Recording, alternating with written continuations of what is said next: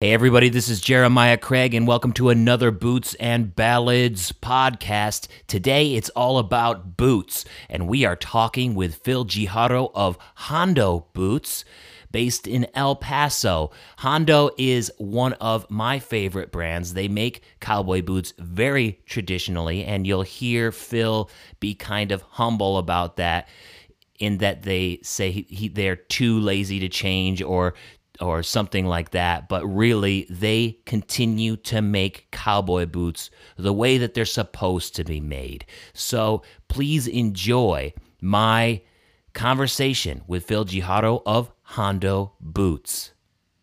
Hey everybody, this is Jeremiah Craig. This is Ask a Bootmaker. Today we are talking to Phil Giharo of Hondo Boots. Like, Hondo Boots has been around forever. They are one of the most traditional cowboy boot companies still around. So I'm pumped to talk to Phil and get this thing going. Hey Phil, how's it going? It's great to see you. Yeah, great to see you too. Thanks for having me. Definitely. I'm so excited to have you on here. It's not often that I get the chance to talk to people who have been in the industry since what? You've been in the industry since you're 5 years old, you said? Since 1975, the day I was born. The day I was born. It's my dad's company. For everyone out there who's wondering, how does that work?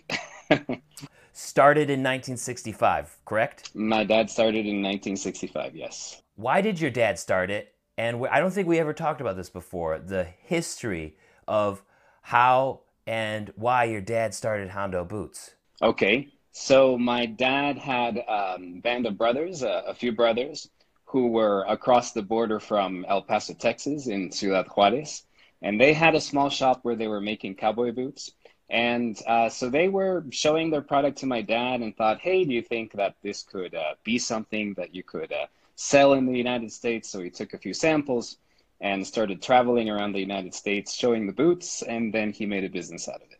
Now, when you got into it, you were still a kid when this was all around you. So I have some questions here from some folks, and this first question is kind of a blend of my personal curious question and a question from Adrian Cortez on Instagram. So the first part is my question. I kind of want to know what the golden era of cowboy boots was like since you were a part of it. Like what time span was that? And then I'm interested to know why you decided to stay in the family business, which is Adrian's question. So why are you in cowboy boots? Okay, yeah, happy to. So golden age of cowboy boots, that probably predates me, to be honest. Okay. But the moment at which the industry was at its largest in terms of volume, that would have been around 1981.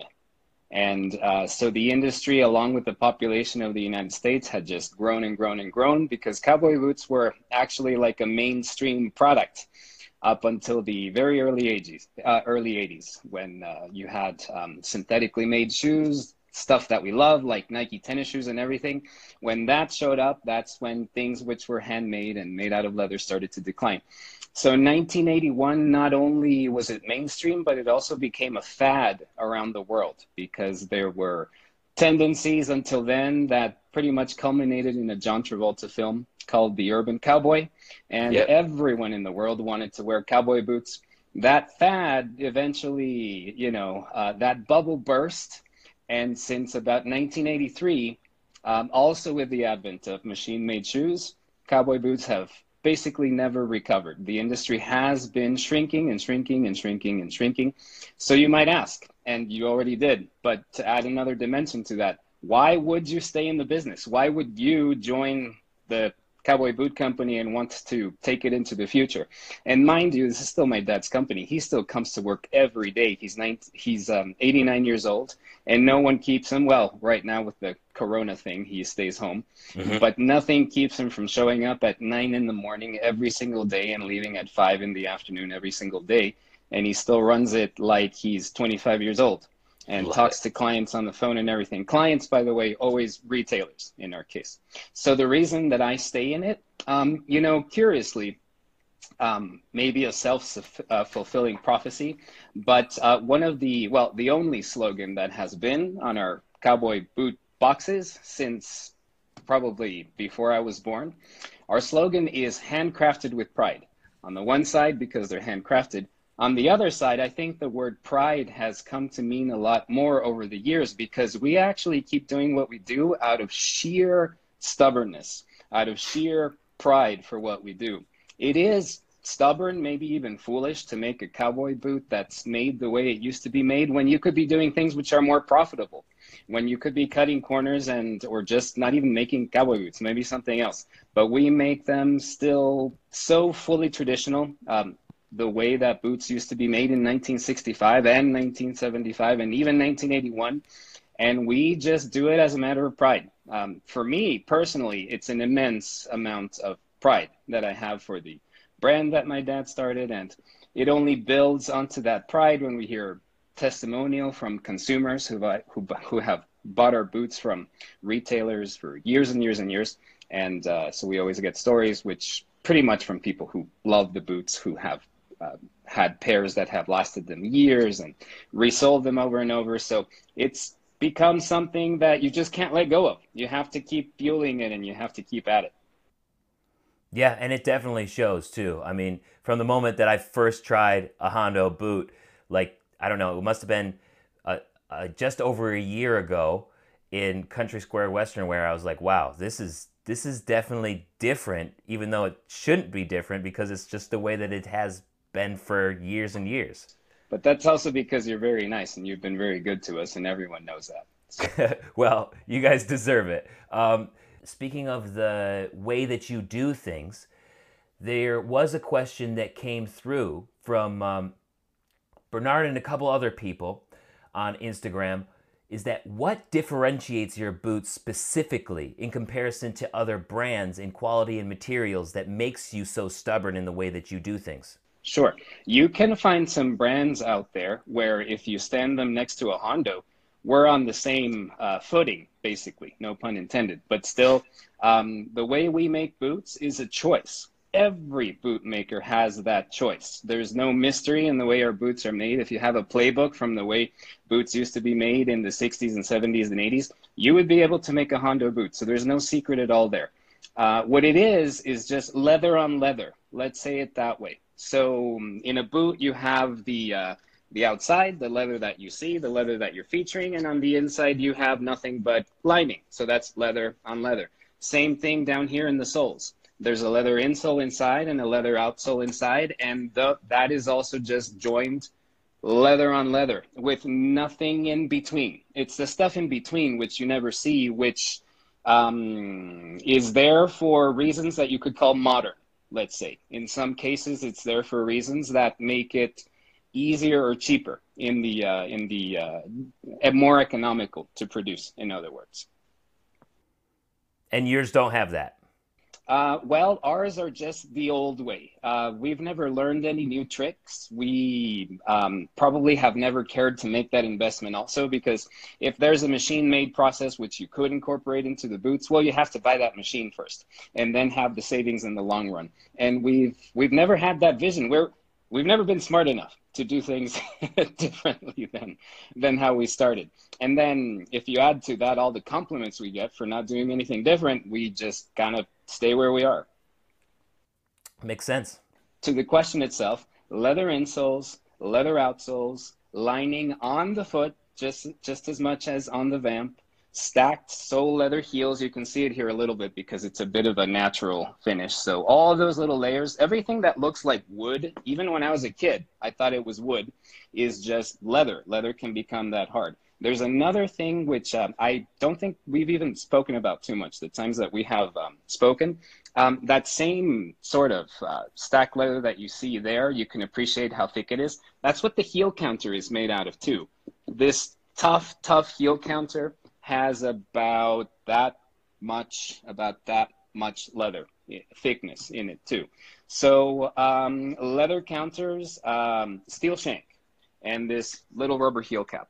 That's the only stuff which isn't leather, and some stitching here and there. Right, right. Yeah, the heel counter, I feel, is something that is probably the part of the boot that the most shortcuts are taken by most companies. It's like, as long as it stands up straight, then like ship it out. But I've noticed that in some companies it does crack and begin to sag, and then the whole boot just sort of just sags and it just doesn't look good.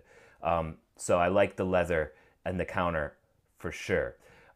Speaking of where you make your boots, have they always been made in Mexico, or have you ever made boots in the U.S. as well?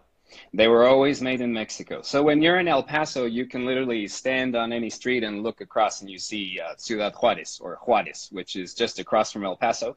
That's where our boots were made for the first 35 years of the history of our brand, in a factory that was owned by us. Everything that would happen in there was according to the way we thought it needed to be made. So around the year 2000, we went all the way to León, to just, you know, there are efficiencies in going to León because there are factories that make brands for several companies. So we also have factories that make the boots for us, and the standards that we used to keep in our own factory until the year 2000 are the ones that I fly over to León every once in a while to make sure to impose. The boots, the way we have them right now, they come out, I would say 99% as what we used to have when we had our own factory. That other 1% is just because you can't control everything. You can control the way that boots are made, the materials that go into it, but then every factory has maybe a tiny percentage of their own spice that they put into it. Not in terms of the materials, but maybe the way they round this edge or they skive this little part of the boot. So, but León is really amazing. I've been to factories. I've been to the Tecovas, the factory that makes Tecovas as well. And you'll find about 20 different brands there. Ours is not among them, but you'll find Tony Llama. You'll find Fry. You'll find lots of other brands. It's amazing. Stetson, like, Roper too? I believe so. It's like a wonderland in there. And the reason I bring up that point is because those factories are amazing. They have all of these brands being made side by side, and the characteristics are respected to the T. If we still had this factory across the border from El Paso, I don't know where I would start in making 20 different brands for customers and keeping the characteristics so well segregated. Is that because the economics of the way that the factories are set up in Mexico just makes it so much more cheaper to produce than in the United States, and they're just set up for it? Like, why is that? The why of León nowadays. Also, why not across from El Paso? That industry has left also Ciudad Juárez, which is just across. Okay. If you rewind to about 40 years, a lot of boots and shoes and leather were being produced either in Juárez or Guadalajara or León, or there might be something else out there, probably Monterrey. Yeah, in fact, Monterrey was making a lot of leather. And León just became the epicenter of it. It started to just gain more momentum, and other cities took a turn for other kinds of industries, to where pretty much León is the end-all, be-all. And that goes for all of North America. There is no focus point anymore in the United States. Before, leather was Boston, by the way, where you are. That's where leather used to come from. We used to buy tons of it and ship it just across to Juárez to make our own boots in our own factory. Cool. And then El Paso used to be the cowboy boot capital of the world, because by far more pairs were made in El Paso, Texas, all leather handcrafted boots for the most part, because of the years that we're referring to here, the 80s, and then throughout the 90s, that's when stuff started to really slow down here in El Paso. And my point being, more pairs were made in El Paso than any other place in the world, including León, by a long shot as well. But things change, for better or for worse, things change. Yep, I hear you. So you have the factory now. Do you offer, and this is a question from Victor and Leonard, do you have options for built-to-order boots, or maybe custom-built services like choices of color and things like this? Yeah, halfway there. So first of all, if you see a Hondo style and you want a different color or a different toe or a different heel, then you ask your retailer if they are cool with it, ordering a special made pair for you. Not all retailers will be cool with it, because I'll just say it flat out. Sometimes a retailer can tell you, hey, you know, it can take a long time. It can take 3 to 4 months, no matter where you're making them. Also from Anderson Bean or whatever, they'll tell you, hey, it's going to take 3 to 4 months and this and that. So they're basically asking you, in this world of instant gratification, they're asking you to be very patient. And most of us are not. So a lot of retailers, they would rather say flat out, no, thank you, because again, I don't want to upset the customer base, consumers that I'm speaking to right now. But then they tell you 3 weeks, they tell you 3 months, maybe sooner, and you're calling them 2 weeks later, and the week after that, and the week after that, and the week after that. And it happens, because I know it's from my own retailers. And then they can get extremely angry with us as well when that 2 months became 3 months, became 4 months. So it might sound like, Phil, shouldn't you just get your act together and make special made quicker and make everyone happy?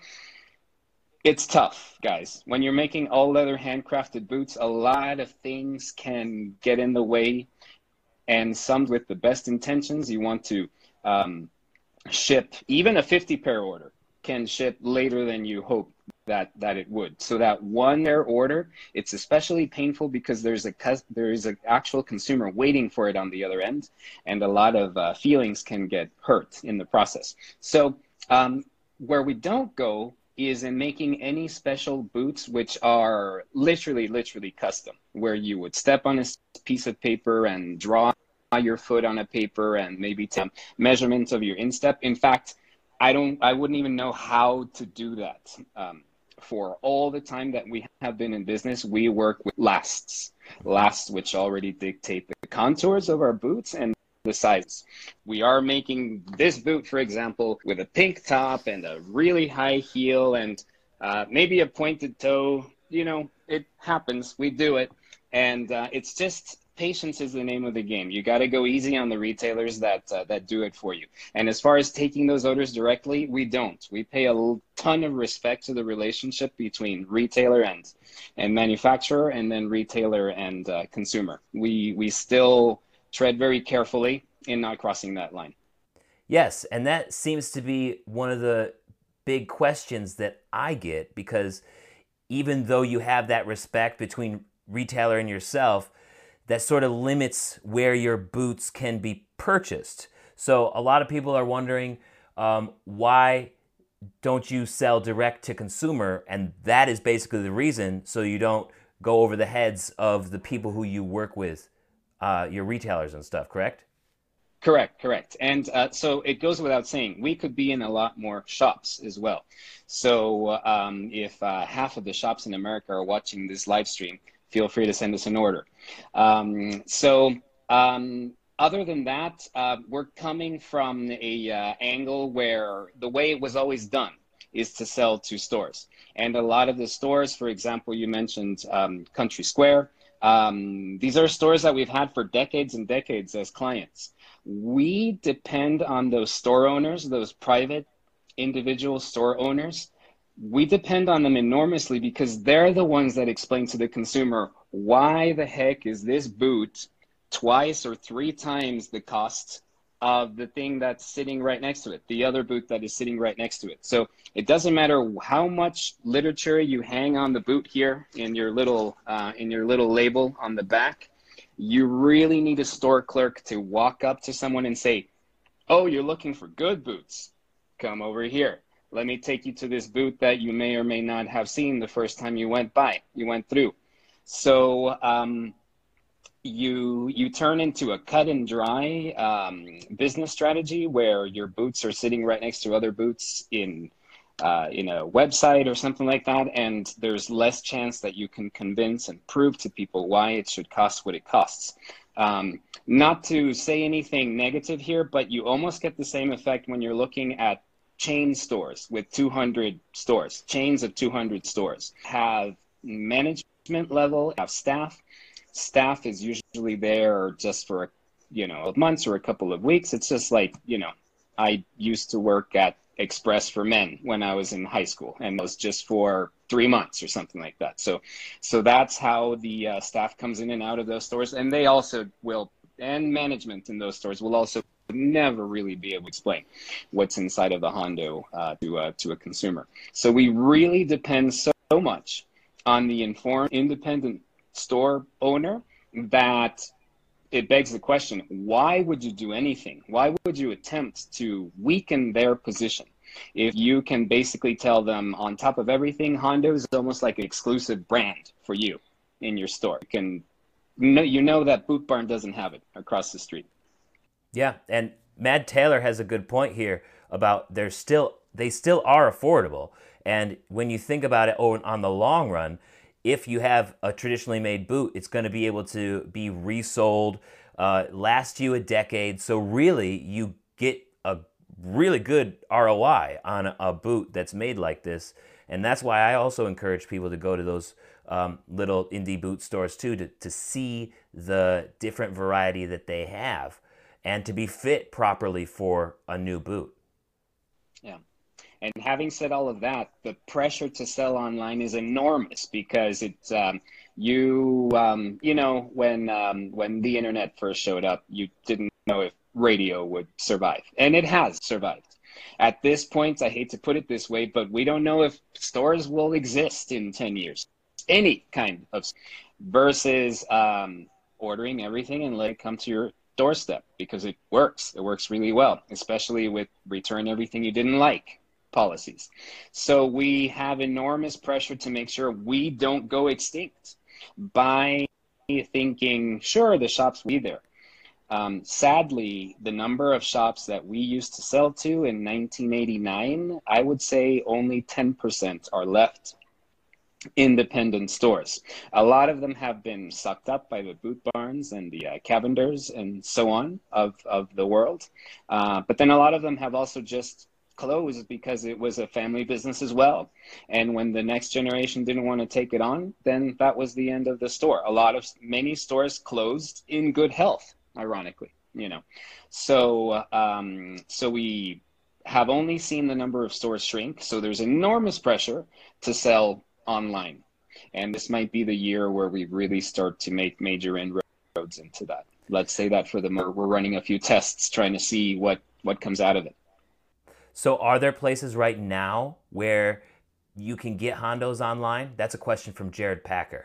Yeah, my favorite online stores where you can buy our boot belong to our own retail clients. So brick and mortar stores, the ones who have actually done a good job of putting together a website. So NRS World, for example, has a beautiful, they feature our boots beautifully on their website because they know what they're doing in terms of e-commerce, and it's a good user experience.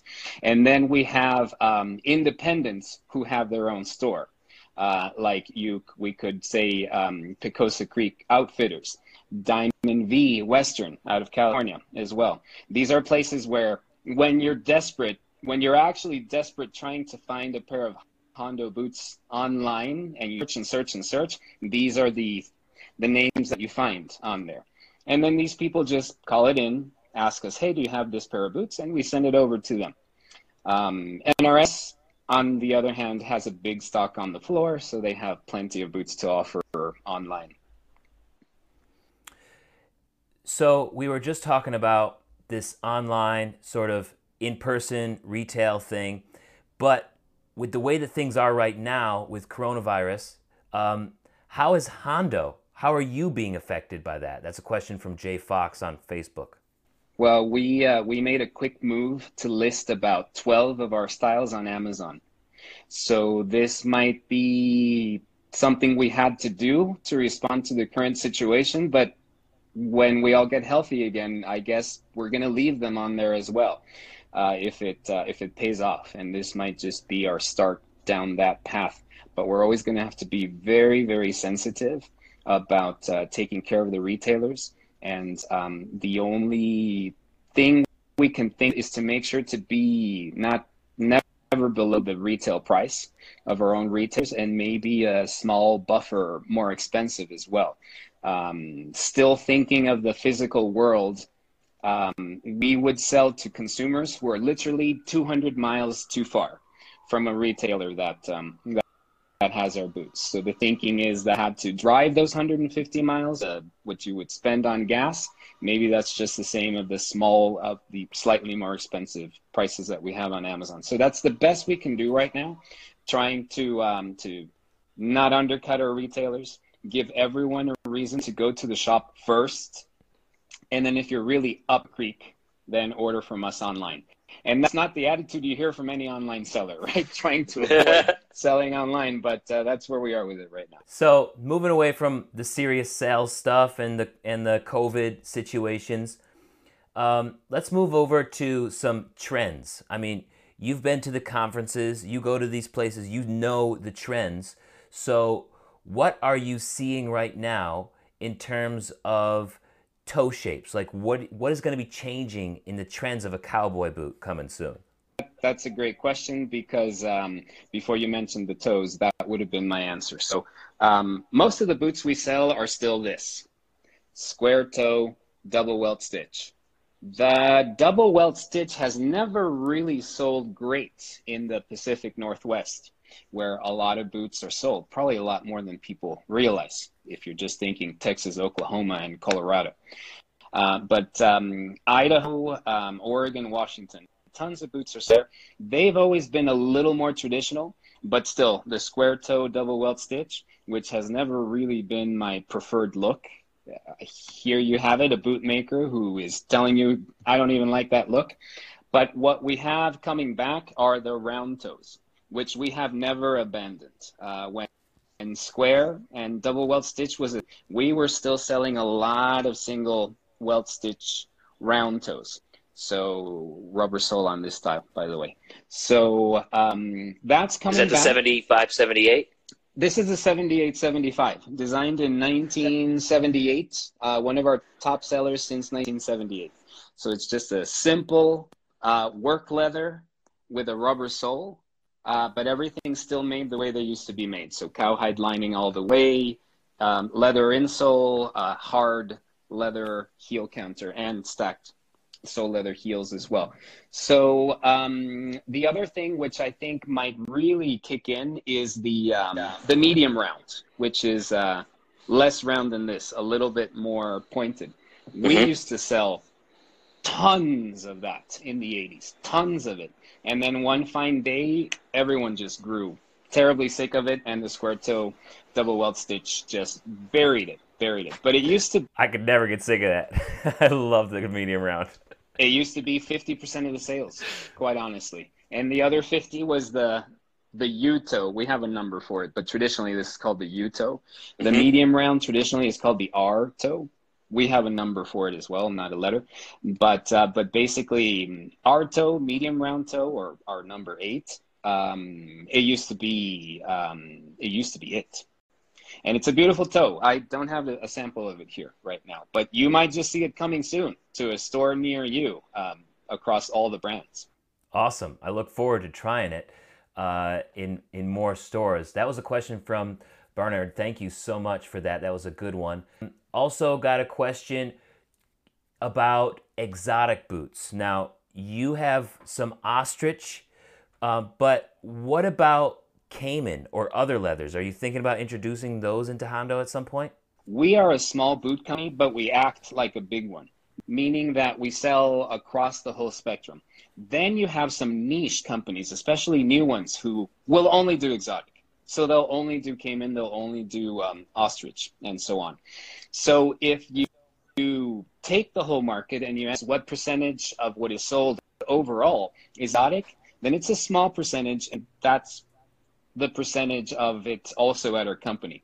So for example, we do obviously make ostrich and Caymans to a lesser extent, but it is a project which interests me to offer a bit more variety in exotics and promote it a bit harder and to grow our sale there if we end up being a little bit out of proportion after all, where if 10% of the market is exotic, but we end up selling 20% of our boots exotic, then it might be a good thing to start. Well, it's a plan that I have this year to diversify a little more in the skills, in the skins that we offer, and the places where you can find them. What is on your wish list? Like, if you could do one exotic that you don't do right now, which one would it be? Well, I hate to say something insensitive, but, and this might be quite anticlimactic, but I wish we could make a lot more kangaroo. Yes, okay. Leather, which this is a leather which used to sell a lot in the 80s. If I'm always talking about the 80s, is because that was kind of the golden age. The golden age two. The golden age part one, I would say, is back when John Wayne was having boots made for him and Harry Truman was having boots made for them. But throughout the 80s, when there was a lot of volume, early 80s, kangaroo was a major, major leather, and it's a fantastic leather. The reason I say that, I'm saying that carefully, is because the poor kangaroos just up being barbecued in Australia, unfortunately, with the fire a few months ago. But it is a wonderful leather. Why do I call it exotic? Because it requires all of the tough, difficult documentation that caiman requires as well, that alligator requires. Ostrich, you would be surprised. This is a leather which requires hardly any of the documentation that exotics require, because ostrich is like beef in South Africa. They have huge, huge farms. The meat, I think, is #1 in that market, and there's tons of leather to go around. So it is a farm-raised animal, which is consumed intensely. Other animals are more protected, such as caimans, such as alligators, such as kangaroos, and so on and so forth, lizards, snakes, pythons, all of this. And when you move that across borders, you require a lot of heavy documentation. So kangaroo, even though it's I didn't describe it, it's a very smooth, very glazed, very tough leather. You'd be surprised. It's a relatively thin leather, but I don't want to go as far to say that you could stick a knife into it, but it can take a lot. And so even though it's a smooth leather, you could confuse it for water buffalo or calf or something like that by just looking at it. Wow. It is an exotic in the sense that it requires a lot of work to bring back and forth. Interesting. That wasn't anticlimactic at all. It comes from Australia. That's the first border cross. And then if you have to make them in Canada or Mexico for the United States market, then that's another border that you have to cross. Wow. I love that answer. Thank you. Thank you for, actually that was asked by several people, so that was a great question. So going back to where people can get Hondos, there's a couple of Canadians here that want to know how they can get Hondos. Is there any retailers in Canada? Oh yeah, plenty. Well, several of them. I'm never going to say plenty in terms of our business model, because we could sell to a lot more stores. But it's the same thing. It's stores which are independent that appreciate our boots. Our brand has been in Canada for 50 years, basically. So it's well known by some old timers over there, and the old timers that own the stores, the ones that keep buying from us. And so Alberta, lots of options in Alberta, and none in the big cities. They're all in the small towns, which is the same basically model that you find in the United States. Hard to find a kind of large city, except for Fort Worth stockyards and Oklahoma City stockyards. But other than that, it's small cities like Havre, Montana, Snohomish, Washington, yep. Really, really tiny towns. So in Canada, Alberta is where you're going to find them, not really Ontario, a little in British Columbia. And again, we could sell a lot more. So if anyone out there wants to send us an order. So the Canadians, get into hondoboots.com, go to the contact form, the contact me form on hondoboots.com, and tell me where you are. Basically, what town are you in? And I may be able to tell you which is the closest retailer that you've got there. Are the boots also available on Canadian Amazon, if that's a thing? Not yet. That's a next move that we could make. So that's actually on my list of tasks. You got a big list. Don't we all? I love it.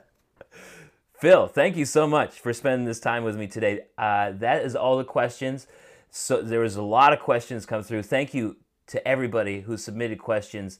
These were really great. Like, a lot of these I wouldn't have thought of. Do you have anything that you want to leave people with? I do. I do. I always like to take time to make sure that everyone out there appreciates you and what you do, because no one out there is doing what you do.